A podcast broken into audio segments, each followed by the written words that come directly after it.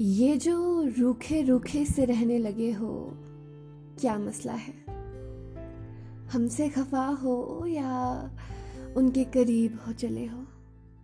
हुँ? ये जो मेरे लिए वक्त की किल्लत है जाना, सच में व्यस्त हो या उनके खास बनने चले हो?